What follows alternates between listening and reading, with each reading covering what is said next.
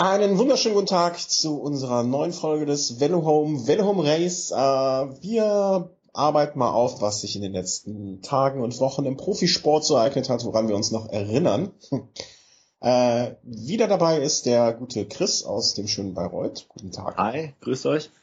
Ähm, er ist heute extern, er, er, er ist aufgenommen worden. Äh, nicht, dass er jetzt obdachlos wäre, aber jemand hat ihn aufgenommen. Umstände sind mir schleierhaft. Naja, man kann es auch so formulieren, die Flatter-Einnahmen waren jetzt mittlerweile so astronomisch hoch, dass ich mir jetzt so ein externes Büro habe leisten können. Ja, äh, wir haben in ein, äh, ein Tonstudio in Bayreuth, wo der Chris nachher alles zusammenschneiden wird und äh, ja, irgendwie, also er hat sich hier bei uns äh, gut genug benommen, als da, äh, dass ihn auch noch andere Menschen aufnehmen. Er, er wandert jetzt von Hörer Rinnen zu Hörerinnen und Hörerinnen und, und so weiter und so Macht da meine Gastbesuche, ja. Ja, genau. Also wenn ihr den Chris äh, mieten wollt oder einladen wollt, äh, Couchsurfing-mäßig, äh, die E-Mail-Adresse, äh, kommentiert einfach unter dieser Episode und äh, wir stellen dann den Kontakt her. Äh, dann könnt ihr euch einen, äh, einen Chris äh, einladen. So wird's laufen. Äh, letzte Folge war kurz vor der WM. Ähm, ich lag mit meinem Tipp zur WM grandios äh, falsch. Ja, das muss man schon so sagen, ja. Also Froome hat es ja dann doch nicht, nicht mal ins Ziel geschafft. Naja, das ganze englische Team hat es nicht ins Ziel geschafft, wenn ich das richtig erinnere. Also er war jetzt in guter Gesellschaft. Ja, klar. Also es war ja auch ein ganz verrücktes Rennen. Also die Bedingungen waren ja wirklich höllisch. Also ich habe ich hab das Rennen leider nicht live gesehen, weil ich äh, noch vom Oktoberfest geschädigt war, noch im Zug saß, habe mir dann aber so die letzten 100 Kilometer dann in der Zusammenfassung nochmal angeschaut und also ich hätte da nicht fahren wollen. Nee. Äh, ich musste äh, spontan direkt an Rad am Ring äh, die, na, die Fotos da denken, das war ja ähnlich schlimm. Äh, Nibali war ja, hatte ja vorher gesagt, er wünscht sich ein Regenrennen, wie er sich es immer ein Regenrennen wünscht. Und ähm, es ist wahr geworden, aber sein äh, Siegwunsch ist dadurch trotzdem nicht wahr geworden. Ja, stimmt. Also ähm, Nibali hatte noch relativ viel Pech. Also er ist gestürzt, hat dadurch einiges an Zeit verloren, war zwischenzeitlich so mal so eine Minute hinterm Feld gelegen, hat es dann nochmal geschafft, reinzukommen ins Feld und hat dann auch ein ganz beherztes Rennen gezeigt. Also für mich war er in der Schlussphase der stärkste Fahrer. Leider wurde das nicht belohnt. Naja, wenn er, wenn er sich Regen wünscht und dann den Regen bekommt, dann darf er sich auch nicht beschweren, finde ich. Ja, also Pech gehabt, ist halt kein Hallensport. Ja, ob, ob er jetzt schuld an dem, an dem Sturz war, weiß ich jetzt nicht, aber auf jeden Fall hat sie ihn dann halt erwischt. Mhm. Und äh, ja, also alles, was irgendwie, nicht alles, was Rang und Namen hat, aber viele äh, Namen sind ausgestiegen, weil es irgendwann, glaube ich, auch bei diesem Wetter aufs Gemüt schlägt. Also man sah wirklich Bilder, wo, die, wo, wo man äh, nicht mehr von nasser Straße, sondern von Sturzbächen auf der Straße sprechen konnte. Reihenweise hat es Leute immer wieder hingelegt. Und ähm, unter solchen, ist einfach Pech, ne? Also die ganze WM war irgendwie unter schönsten Bedingungen, schönstes Wetter. Und ähm, ausgerechnet beim vielleicht wichtigsten Rennen schüttet es dann wie aus Kübeln. Ähm, unschöne Geschichte einfach. Aber ey, das ist halt Radsport. Das kann man sich nicht aussuchen. Und ähm, so siebeneinhalb Stunden ungefähr im Sattel, da ziehe ich meinen äh, mein Helm vor jedem, der da überhaupt irgendwann mal ins Ziel kommt, finde ich. Auf jeden Fall, auf jeden Fall. Und also ich, ich glaube, ich wäre nach zwei Runden ausgestiegen. Ich hätte, ich hätte keinen Bock mehr gehabt, vor allem wenn ich jetzt keine Chance mehr gehabt hätte, ganz vorne reinzufahren, dann wäre es für mich vorbei gewesen. Ich glaube, viele andere Fahrer haben das dann auch so gesehen. Sobald sie da mal einmalig abgehängt waren, dann haben sie gesagt, okay, gut, was, was, was macht das jetzt noch für einen Sinn, da jetzt weiterzufahren? Und daraus ergibt sich dann auch so die, die große Anzahl derer, die aufgegeben haben. Eigentlich aber fast wie in jedem WM-Rennen. Ja, und es ist auch so, äh, es gibt ja noch ein paar Leute, die danach ähm, Rennen fahren und Verpflichtungen für ihre Teams haben. Ich finde, das ist halt auch so eine, so eine, so eine, so eine Sache, die man ja betrachten muss. Ne? Also wenn ich jetzt äh, als zum Beispiel von den deutschen äh, Nerz, wenn ein Nerz aussteigt, der hat mit BMC danach noch, äh, ich glaube, der ist bei der Lombardei-Rundfahrt dabei gewesen. Ähm, oder auch jetzt bei der Tour de Beijing. Beijing, Beijing, ähm, Beijing, also Beijing, glaube ich, ähm, glaube ich. Also. Wir bewegen uns auf dünnem Eis mal wieder. Äh, man hat da ja auch Verpflichtungen seinen Teams gegenüber und äh, da spielt die Gesundheit halt eine Rolle und äh, da sagt man dann, okay, ich habe fürs Team vielleicht äh, nicht mehr die Chance, was zu tun, geht's halt raus. Aber ähm, bei der Endphase, ich habe mir die letzten paar Minuten so Second Screen mäßig angeschaut, äh, da ging dir dann doch mal wieder äh, das Messer in der Hose auf, oder? Also wenn Dilettantismus einen Namen hat, dann heißt Dilettantismus mit Sicherheit Alejandro Valverde. Also er hat sich wieder einmal mehr selbst übertroffen. Also ich kann mir das nicht erklären, wie man, wie man so nachhaltig so dumme Entscheidungen treffen kann. Also da, da fällt es mir jetzt noch schwer, wirklich die Fassung zu bewahren. Wenn man in so einer Situation steht, als, als, als spanisches Team, man hat einen Fahrer ganz vorne, hat einen zweiten Fahrer hinten, der keine Arbeit machen muss und das schon seit 15, 20 Kilometer vom Ziel, der nur noch allen hinterherfahren muss und alle, das sind in dem Moment zwei oder drei Fahrer und, und, und versäumt dann diesen entscheidenden Augenblick, dann habe ich da absolut kein Verständnis mehr für. Und das, äh, wer uns schon mehrfach gehört hat, äh, wird das wissen. Wer uns jetzt vielleicht oder relativ neu zu uns gestoßen ist zum Venom Race, äh, der wird es dann jetzt erfahren, weil der ist der allergrößte Fahrer für den Chris. Und äh, wenn er so über ihn schimpft, dann möchte man sich gar nicht ausmalen, was ich darüber sagen würde, wie man sich, wie dumm man sich verhalten kann auf einem Fahrrad. Ähm, die Spanier müssen doch auch langsam sich denken, die nehmen wir nicht mehr mit, oder? Würde ich, würde ich wundern, wenn die Spanier jetzt sagen, nee, also sorry, du hast jetzt echt genug Chancen gehabt, du hast oft genug äh, zwar gute Plätze rausgeholt, aber es überwiegt ja dann doch eher die Wut, die Enttäuschung, äh, die, keine Ahnung, was soll man da noch sagen, die Fassungslosigkeit, wie man so eine Chance verspielt.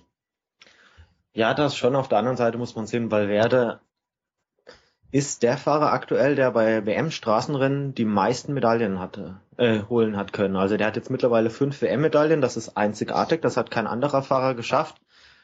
Ähm, das ist ja erstmal ein Brett. Und wenn Rodriguez durchkommt und Costa wird Zweiter, weil Werde holt seinen dritten Platz, dann gibt's mit Sicherheit keinen einzigen Menschen, der irgendwas zu mhm. kritisieren hat. Aber Rodriguez hat auch in der Vergangenheit schon öfter mal so gezeigt, dass er in dieser Phase, in der er so einen Vorsprung rausfährt, relativ stark ist, aber hinten raus auch öfter mal so die Tendenz dazu hat, einzubrechen. Ja, ja. Und das war jetzt beim WM-Rennen auch ganz, ganz stark so zu sehen.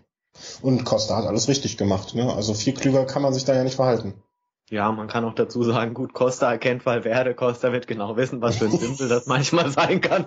Und dann, das, dann hat er natürlich die Chance genutzt. Also für wen es mir leid tut, das ist zum einen der Vincenzo Nibali, der ja der, nachdem er da schon eine Minute weg war, hinten raus den Rodriguez noch ein, ein ums andere Mal wirklich zurückgeholt hat. Also das war eine bärenstarke Leistung. Also Nibali, der jetzt vielleicht von Anfang an in der Top-Gruppe mit dabei gewesen wäre, hätte vielleicht da noch ganz andere Möglichkeiten gehabt. Und dann natürlich auch noch Rigoberto Uran, der jetzt gefühlt zehn Kilometer vom Ziel in einer regennassen Abfahrt da nochmal zu Fall kam, mhm. mit dem vielleicht auch noch ganz andere taktische Konstellationen möglich gewesen wären. Meinst du, Costa hat sich gedacht, der Valverde ist hier dabei, das wird noch eine lustige Geschichte?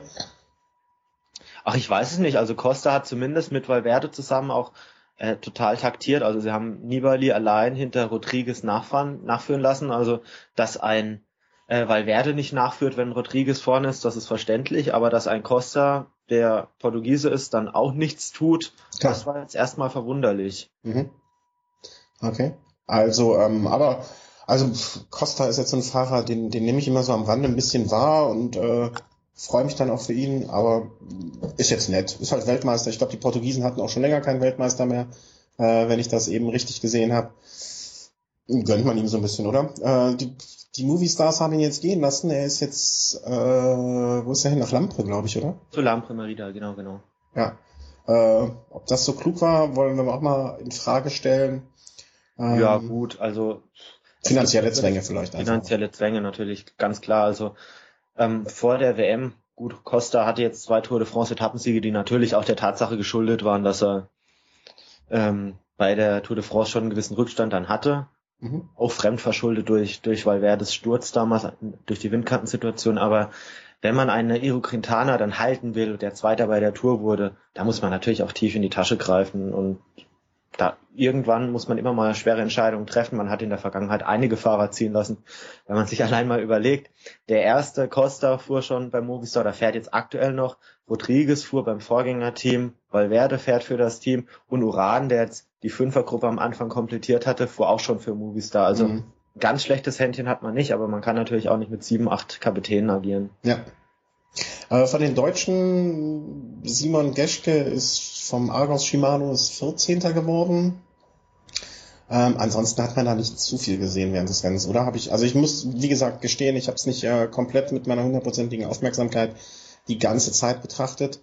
Äh, aber dass mir da jetzt irgendeiner besonders aufgefallen wäre, ähm, war jetzt nicht so, um es mal vorsichtig zu sagen, oder? Ja, gut, es, es war wie erwartet. Also wir haben ja im Vorfeld schon gesagt, okay, ganz nettes Team, aber wo ist jetzt eigentlich der Kapitän? Und der Kapitän ja. hatte dann ein, einfach auch gefehlt. Also dass Geschke mal eine gute Platzierung rausfahren kann, hat man schon erwarten können. Top 20 hätte man ihm vielleicht auch zugetraut. Mhm. Wer zwischendrin mal eine relativ starke Figur gemacht hat, das war der Markus Burkhardt. Markus Burkhardt, genau. Der mal an diesem steilen Abschnitt auch mal attackiert hatte. Drei, vier Runden vor Schluss, das fand ich relativ stark.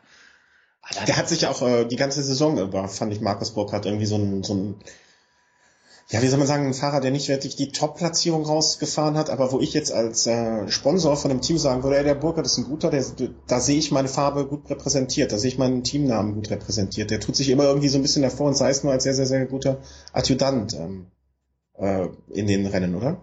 Ja, auf jeden Fall, auch wie er als Helfer von Cale Evans schon fungiert ja. hat, als er die Tour gewonnen hat. Auf jeden Fall. Aber was sich jetzt auch zeigt, wenn man das deutsche Team sich betrachtet und die Ergebnisse, es war im Nachhinein absolut die richtige Entscheidung, auch auf Gerald Ziolek zu verzichten. Also ja. ich, bei dem Rennverlauf, bei, bei der Schwere der Strecke, hätte ich mir beim besten Willen nicht vorstellen können, dass ein Ziolek da in den Top 30 gelandet wäre. Also absolut nicht. Und von daher, es wurden schon viele kuriose Entscheidungen getroffen beim Bund Deutscher Radfahrer aber die Entscheidung war nachvollziehbar. Im Nachhinein sehe ich das auch so. Das Einzige, was man, äh, was ich jetzt für ihn noch ins Feld führen würde, ist, dass er zumindestens bei Milan Sanremo bewiesen hat, dass er mit schlechtem Wetter ganz gut umgehen kann.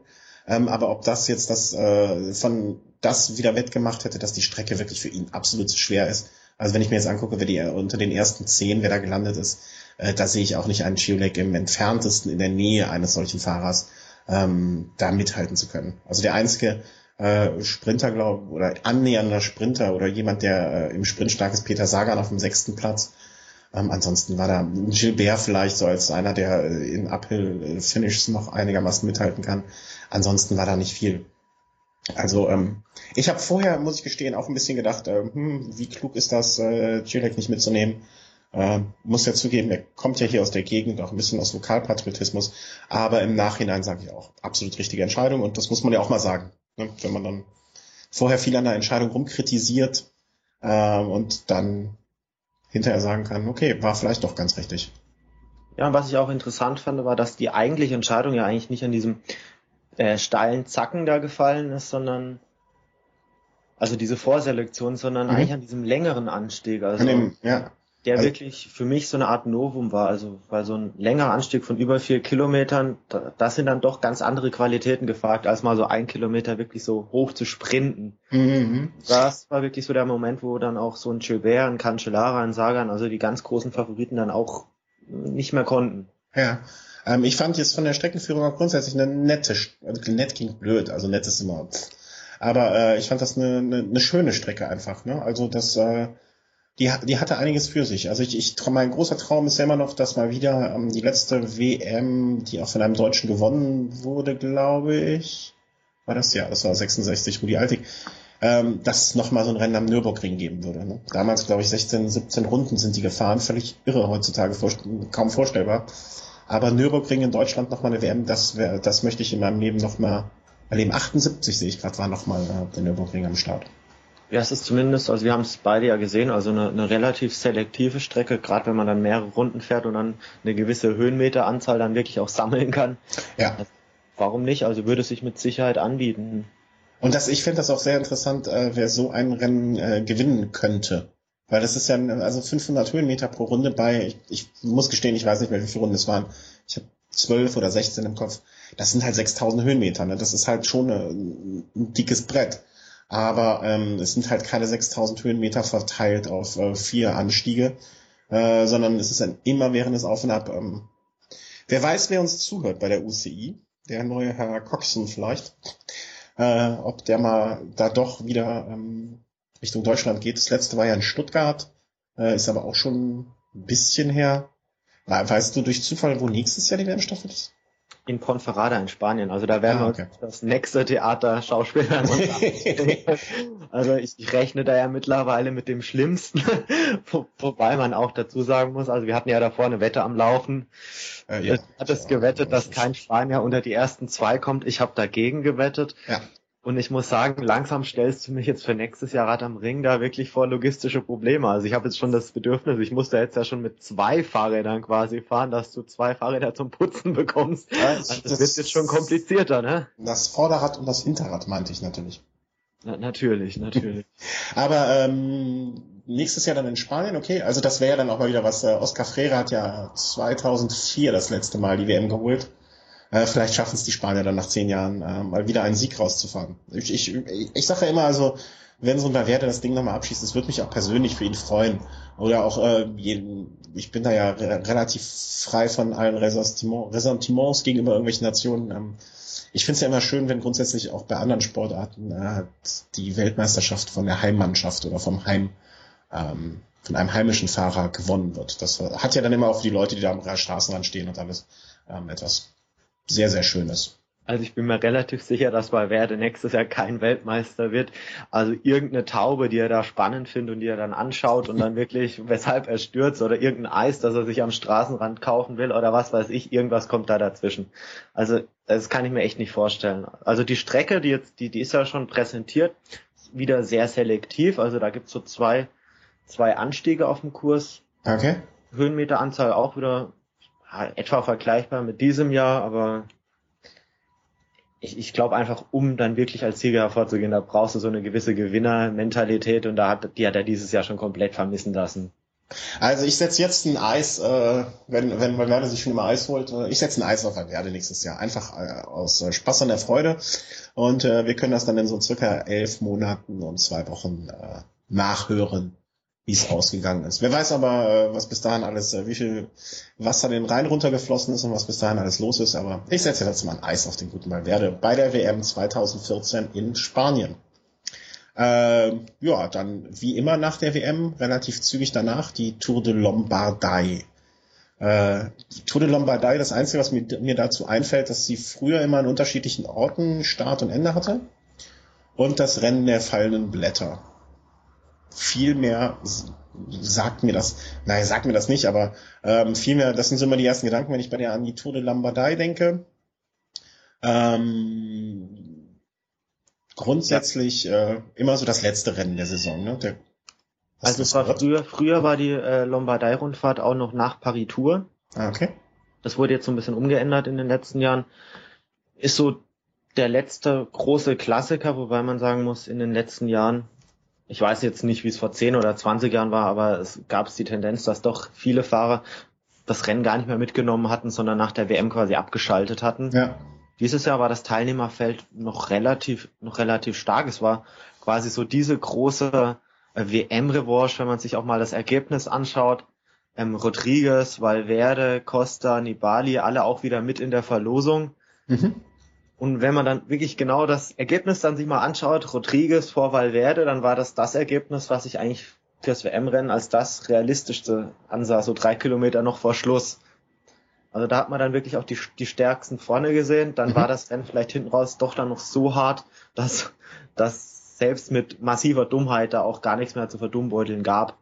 Also da, da musste dann nur noch geradeaus gefahren werden und da ging es noch bergab und da konnte man dann glaube ich nichts mehr verhunzen.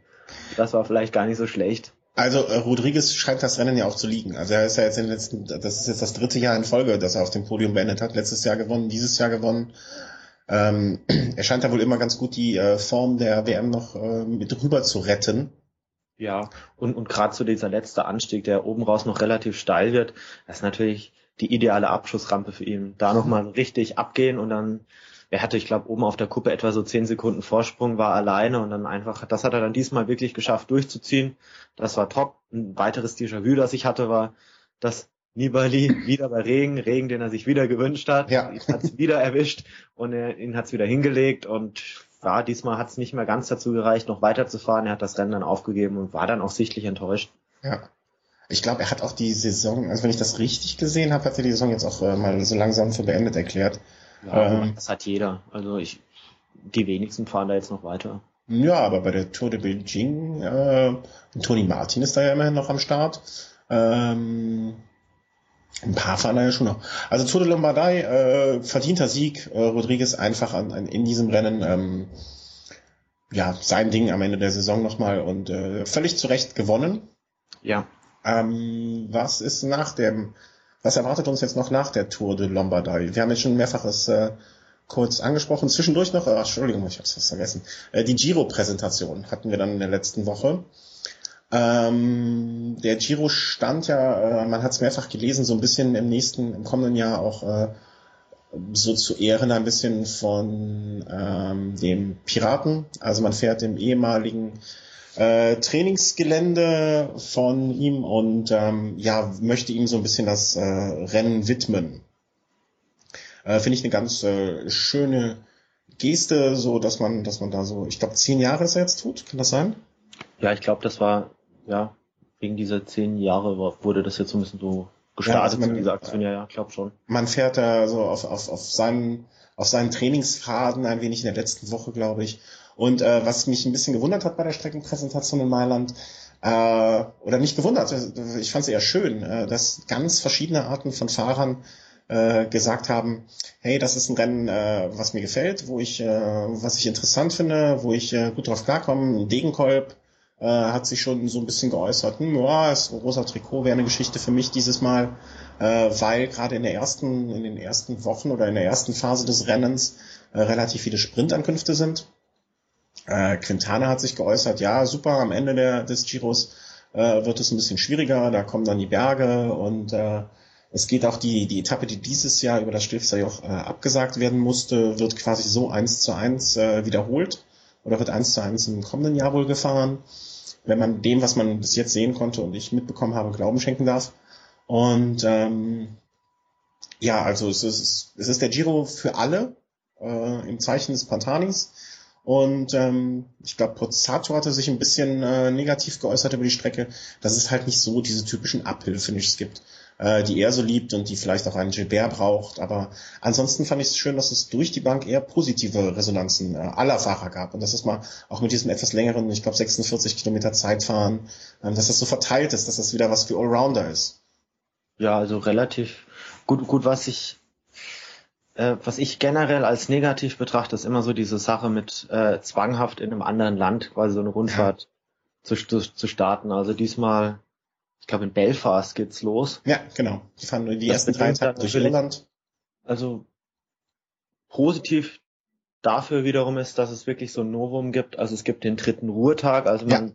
trägt dem dann auch Rechnung, also dass man sagt, okay, gut, man möchte den, nicht den ersten Ruhetag für den ersten großen Transfertag dann schon vergeuden und, und zwingt die Fahrer dann dazu, quasi über zwei Wochen dann mit nur einem Ruhetag zu fahren, sondern man schaut da schon, dass es den Fahrern da einigermaßen noch, noch gut geht. Also die Bergankünfte sind jetzt auch nicht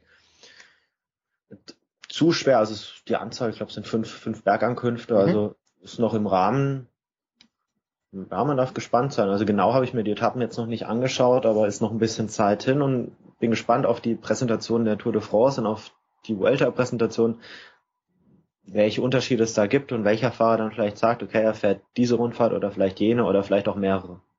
Ja, also ich, äh, ich fand halt, ich finde immer sehr schön, wenn, wenn man hinterher von den Statements der Fahrer hört, dass es, äh, dass verschiedene Gruppen oder verschiedene Typen von Fahrern zufrieden sind und äh, wenn, wenn, mehr Fahrer zufrieden sind und die Strecke äh, interessant finden, äh, dann denke ich mir immer, dann, äh, mit je mehr Begeisterung die Fahrer dann reingehen oder mit mehr Freude oder nicht vom ersten Tag an schon Angst haben, aus dem Zeitlimit zu fliegen oder so, äh, umso schöner wird der äh, Giro, die Vuelta oder die Tour de France dann. Äh, recht gebe ich dir mit der äh, diesem Start im Ausland, ähm, ob das immer sein muss, ob man den Fahrern damit einen Gefallen tut. Man möchte natürlich neue Märkte erschließen. Ähm, ich hoffe, es wird niemals diesen diese die Umsetzung der Idee Übersee zu starten in den USA oder so. Ist es wirklich äh, ganz schlimmer Gedanke und Zeitverschiebung und was weiß der Geier was noch alles. Ich hoffe, das wird niemals umgesetzt. Ähm, Irland geht jetzt so gerade noch und äh, das mit dem dritten Ruhetag ist etwas, wo ich ganz dringend appellieren möchte, dass das auch bei der Vuelta und der Tour de France eingeführt wird. Ob der Prolog jetzt an einem Samstagnachmittag oder vielleicht am Freitagabend stattfindet. Dieser eine Ruhetag tut den Fahrern, denke ich mal, immer allen gut und äh, es ändert nichts am Ergebnis am Ende. Und es ist für alle Beteiligten besser und äh, man kann nicht immer nur bessere Leistungen und dopingfrei und, und so weiter und äh, immer schwere Etappen alles fordern, um den Fahrern ähm, etwas zuge zugestehen. So meine Meinung. Ähm, heute dann noch, äh, das ist uns, hat uns jetzt hier gerade eben äh, vor der Sendung noch so zwischen Tür und Angel sozusagen erreicht, dass Degenkolb äh, heute gewonnen hat bei Paris Bourget. Ne, Bourges, also Bourges. wenn kein Akzent drauf ist, dann wahrscheinlich Bourges, aber ich hatte zwar einige Jahre in der Schule Französisch, aber so, so gut bin ich da jetzt auch nicht drin. Nein, also wenn äh, wir waren ja in Frankreich im Urlaub und ich bin immer sehr froh, dass meine Frau lange, nicht lange, aber lang genug in Frankreich gelebt hat, um uns da äh, sprachlich durch die Gegend zu bringen. Also Degenkolb äh, immer noch in guter Form, also er scheint unkaputtbar zu sein und ähm, es nimmt kein Ende mit ihm. Also ist ja auch schön, also äh, dass wenn er über so einen langen Zeitraum äh, jetzt gute Leistung bringt. Ich hoffe nur, dass er sich jetzt dann auch mal, äh, wie soll man sagen, so sich die Auszeit nimmt und dann auch mal irgendwie Schluss macht und sich regeneriert und im kommenden Jahr äh, dann wieder fit an den Start geht. Ähm, jetzt dann noch, na, also für mich ist äh, so die UCI nach der, hast du das gehört? Meine Katze, die Katze meldet sich hier. äh, die wollte mich wahrscheinlich grüßen als alten Bekannten. Oh, ich habe noch ganz schlimme Erfahrungen. Schlaflose Nächte. Ja, also wer es, äh, wer es nicht weiß, vor der unserer Rad am Ring Tour hat äh, der Chris hier bei uns auf der Couch übernachtet und ähm, wurde dann von unserem Kater morgens geweckt. Das Gesicht etwa zehn Zentimeter vor seinem Gesicht, äh, ganz groß, hat ganz klein getroffen. Und ähm, ja, so ist es eine wunderschöne Überleitung. Ich muss mich selber loben. So ist es auch jetzt bei der Tour de Beijing. Ganz großer Radsport aus Europa trifft den nicht ganz so großen Radsport in Asien. Es sind schon einige dabei. Wenn man, ich habe mir jetzt mal kurz die Teilnehmerliste aufgerufen. Äh, da sind schon ein paar dicke Brummer dabei. Also Tor, dicke Brummer Toni Martin Torhuschhoff zum Beispiel. Ähm, ja. Toni Martin die letzten zwei Jahre gewonnen. Ich habe nur irgendwo mitbekommen, äh, dass er dieses Jahr wohl, äh, dass das Rennen für ihn zu schwer ist äh, oder anscheinend äh, schwerer sein soll als in den letzten Jahren vom Parcours her und es deswegen nicht so sicher ist, dass er ähm, ja das Ding abschießen wird. Ähm, ansonsten relativ viele große Namen. Also da ist dann Ivan Basso dabei, da ist äh, Rui Costa ist mit dabei. Als äh, Weltmeister startet er da jetzt sozusagen in das erste äh, große Rennen ähm, bist du da interessiert? Kriegst du das mit, was da passiert? Also klar, so am Rande natürlich schon. Also gut, Tony Martin hat die letzten zwei Austragungen gewonnen. Da gab es, glaube ich, auch jeweils so ein Zeitfahren.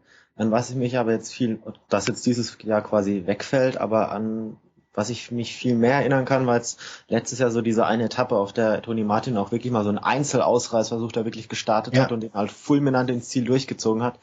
Man kann fast sagen, so ein bisschen so die Wiederholung dieser äh, Vuelta-Geschichte, also auch. Ja, also ja, genau, genau, das, das war auch jetzt direkt mein erster Gedanke, ähm, dass er, dass er da schon mal geübt hat dafür.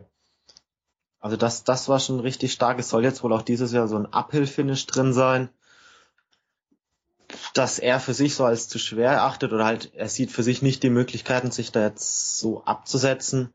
Ein Punkt, der natürlich dagegen spricht, dass ich jetzt das so verfolge, ist, die, die Etappen finden dann doch mit einer gewissen Zeitverschiebung statt und ja. meinem Stand werden die, ich glaube sogar von Eurosport übertragen, aber dann irgendwie morgens um neun Uhr und da bin ich genau. als Student selbstverständlich noch nicht wach. also, ja, der normal arbeitende Mensch äh, hat da höchstens die Möglichkeit, äh, heimlich irgendwo an seinem äh, PC vielleicht, äh, wenn, wenn er überhaupt in der ähm, Situation ist, an einem PC zu arbeiten, äh, dort irgendwo ein kleines Fenster aufzumachen und sich einen Livestream anzugucken. Ähm, ja, ich muss auch zugeben, dass es irgendwann, ich, ich finde sowohl, äh, und das überschneidet sich auch bei mir ähm, zwischen dem aktiven und passiven Radsport verfolgen, äh, dass so langsam irgendwann im Oktober nach der WM, nach der Lombardei-Rundfahrt äh, dann so die Luft raus ist und dann fängt man mal an, über die neue, über die nächste Ver ähm, Saison nachzudenken und äh, das alte abzuhaken. Und ähm, sowohl so Geschichten wie die, wie war das, Tour de Katar und Tour de Beijing, das sind für mich so ein bisschen, ich will nicht künstlich äh, hochgezüchtet, aber so, so den Beginn und die, das Ende der, ähm, der Saison verlängernde Rennen, die man, die ich jedenfalls nur so am Rande wahrnehme. Ja, also ich habe jetzt auch mal für die Teilnehmerliste mir jetzt doch nochmal aufgerufen und Ja gut, so die, die ganz großen Namen finde ich fehlen sogar so ein bisschen. Dass ein Toni Martin startet, okay, als zweifacher Titelverteidiger ist verständlich. Ein Tor Hüschoft hat die stärksten Jahre ein Stück weit hinter sich. Ein Marco Pinotti sieht das als Abschiedsrennen. Ein Dan Martin von Garmin Sharp, der noch einen relativ großen Namen hat, der hat eine unglückliche Vuelta hinter sich. Ein Rui Costa will mit Sicherheit nochmal sein Regenbogentrikot vielleicht auch mit den Movistar-Farben zeigen. Oder Movistar will, dass er vielleicht auch nochmal. Ja, die werden ihn dann getriezt haben. Wir möchten ein paar Bilder haben von dir in dem, dem WM-Trikot. Ja, das wird äh... sicherlich. Äh, dazu Ivan Basso auch unglücklich aus der Vuelta ausgeschieden. Carlos Betancourt, der bei der Vuelta auch alles andere als einen guten Eindruck macht. Also vielleicht auch ein paar Fahrer, die das Gefühl haben, okay, sie wollen vielleicht dieses Jahr noch ein bisschen noch was, was zeigen. Ja. Oder so Fletcher auch jetzt so als Abschiedsrennen, bevor er seine Karriere beendet. Also ich glaube, so, so das große Teilnehmerfeld gibt's jetzt dann doch nicht, aber äh, es wird mit Sicherheit hart um den Sieg gekämpft werden. Ähm, ich schulde dir zweimal dein Fahrrad zu putzen. Äh, wir setzen jetzt einmal Fahrradputzen ein. Äh, wer gewinnt die Tour de Beijing? Tour of Beijing. Wenn du gewinnst, kriegst du es dreimal geputzt, wenn ich gewinne, nur einmal. Aber also quasi, es darf jeder nur einen Namen. Nur einen Namen. Und äh, wenn, äh, wir machen es auch so, ähm, wenn er aussteigt, hat der andere gewonnen und ansonsten in der Gesamtwertung weiter oben machen wir jetzt ganz knallharte, ganz knall, genau, das machen wir ab jetzt immer. Ganz okay, knallharte also, dann, dann, dann fordere mich mal heraus und nenn mal deinen Namen. Ähm, ah, ich muss anfangen? Ja, okay, weil ich schulde ja zwei. Du bist der äh, Herausforderer? Ja, ja, ist okay, sehe ich ein. Äh, ich sag Richie Port. Dann sag ich Rui Costa. Ja, zack. Äh, haben wir hiermit äh, äh, notiert, äh, virtuell. Äh, wir würden uns freuen über jeden Kommentar unter dieser Sendung. Äh, der ja seinen Tipp abgibt und äh, wir können dann hinterher mal schauen, äh, vergleichen, wo ihr, wo euer Fachwissen ist, wo unser Fachwissen ist und ähm, setzen auf den Sieger der Tour of Beijing und äh, ich sag mal so, wenn ihr so viel besser seid und wir eingestehen, dass ihr viel mehr Ahnung habt als wir, dann äh, bringt euer Fahrrad zu Rad, dann bringen dann putzen wir zwei vielleicht dann euer Rad zusammen. Oder ich setze einmal Fahrradputzen von mir ein und lass es ja. Verdammt. Ja, okay, auch ja. ja. äh, weiß nicht, hast du es äh, beim letzten Mal, ähm, wir sind jetzt so mit dem Profisport durch, äh, noch eine Sekunde. Äh, wir hatten zu Rad am Ring schon, ich meine, wenn du weiß nicht, ob du es mitbekommen hast, einige Rückmeldungen äh, die ich jetzt auch nochmal kurz hier so zusammen paraphrasiere. Äh, also wir sind jetzt, wären jetzt schon mit ernsthaften Kandidaten, wo ich dich jetzt zuzähle nach deiner Begeisterung bei Rad am Ring, wären wir jetzt schon zu fünft äh, mit dem Markus vielleicht als Einzelstarter, hätten also quasi schon ein Viererteam zusammen. Ähm, und zwar ist das der nette Stefan aus irgendwo um München, wenn ich das richtig in Erinnerung der habe. Stefan, der Stefan kommt doch aus, wie ist das, aus Baden-Württemberg. Ja, das ist ja am weitesten. Das war eher Stuttgarter Raum. Ja, das ist ja auch irgendwo in der Nähe von München, für uns hier oben. Äh, und stimmt Baden-Württemberg. Und ähm, dann haben wir noch vielleicht einen Gastfahrer aus der Schweiz äh, mit dem netten Christoph, der auch gesagt hat, findet er eine super Idee. Ja, wir wären dann ja schon quasi ein Drei-Nationen-Team. Äh, und ja, wir können mal gucken. Also wenn wir jetzt, zu, jetzt schon zu viert sind, äh, dann wäre das schon mal geritzt. Und äh, falls sich noch mehr Leute bereit erklären würden oder Interesse haben, könnte man natürlich auch darüber nachdenken, ein Achter-Team zu machen oder zwei Vierer-Teams, eins etwas für die, die es ruhiger angehen lassen wollen und nur Spaß haben wollen und eins für die etwas ambitionierteren. Ähm, wie gesagt, immer gerne rückmelden und äh, wir bleiben da am Ball. Und äh, du bist natürlich dann in einem ambitionierten Team, richtig? Gerne auch. Und wir nehmen auch jeden Holländer, der dann die Drecksarbeit machen will, so als Wasserträger oder so. Ich glaube, das, das wäre durchaus auch, auch möglich. Auch jederzeit gerne gut aussehende Damen, so als, als Masseurin oder so. Also ja, du, du wirst doch jetzt, du wirst doch da jetzt, äh, habe ich mitbekommen, in Bayreuth ziehst du doch von, von Wohnung zu Wohnung bei irgendwelchen Damen. Kannst du da nicht irgendwie zumindest ein bisschen rekrutieren? Ja, da sind aber noch keine Verträge unterschriftsreif. Also da muss ich jetzt noch ein bisschen dran arbeiten. Okay. aber ich gebe mein Bestes.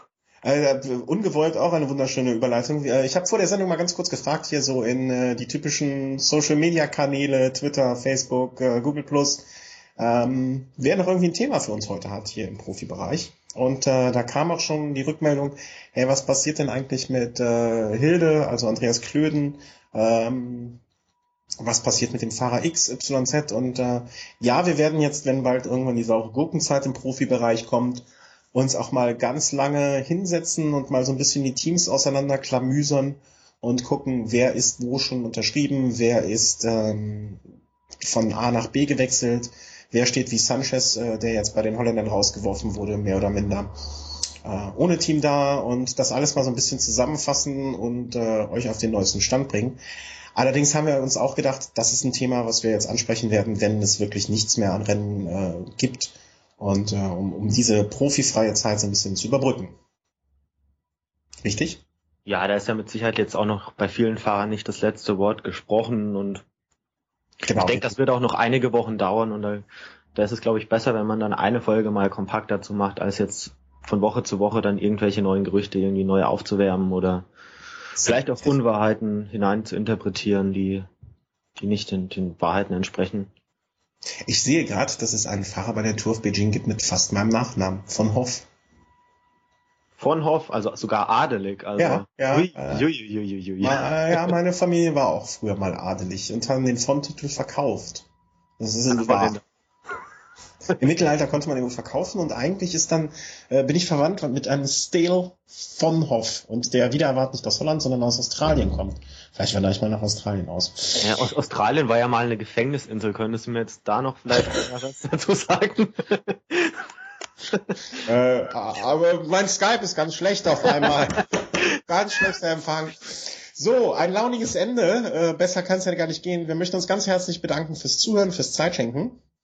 Äh, danke auch dem Chris, äh, der sich jetzt in seiner Hotelunterkunft wieder breit macht und hoffentlich von der Küche dort nett bekocht wurde oder wird. Ja, das, das hoffe ich noch. Noch kann ich das nicht beurteilen, aber vielen Dank für die Aufmerksamkeit auf jeden Fall. Und äh, falls ich einen neuen Interviewpartner brauche, der, falls der Chris das Essen jetzt gleich nicht überleben sollte, äh, Bewerbungen bitte auch in dieser Episode unten drunter einfach reinschreiben. In der kommenden Woche wird es mit an Sicherheit grenzender Wahrscheinlichkeit am Freitag dann auch wieder ein Velohome geben. Äh, der Velohome Snack hat, äh, Velo Snack hat ganz gute Rückmeldungen bekommen und deswegen wiederholen wir das einfach in der kommenden Woche. Einen vielen, äh, einen schönen Abend noch und vielen Dank und schönen Tag und schönes Wochenende und alles, was dazu gehört. Tschüss. Ciao, ciao, ciao. ciao.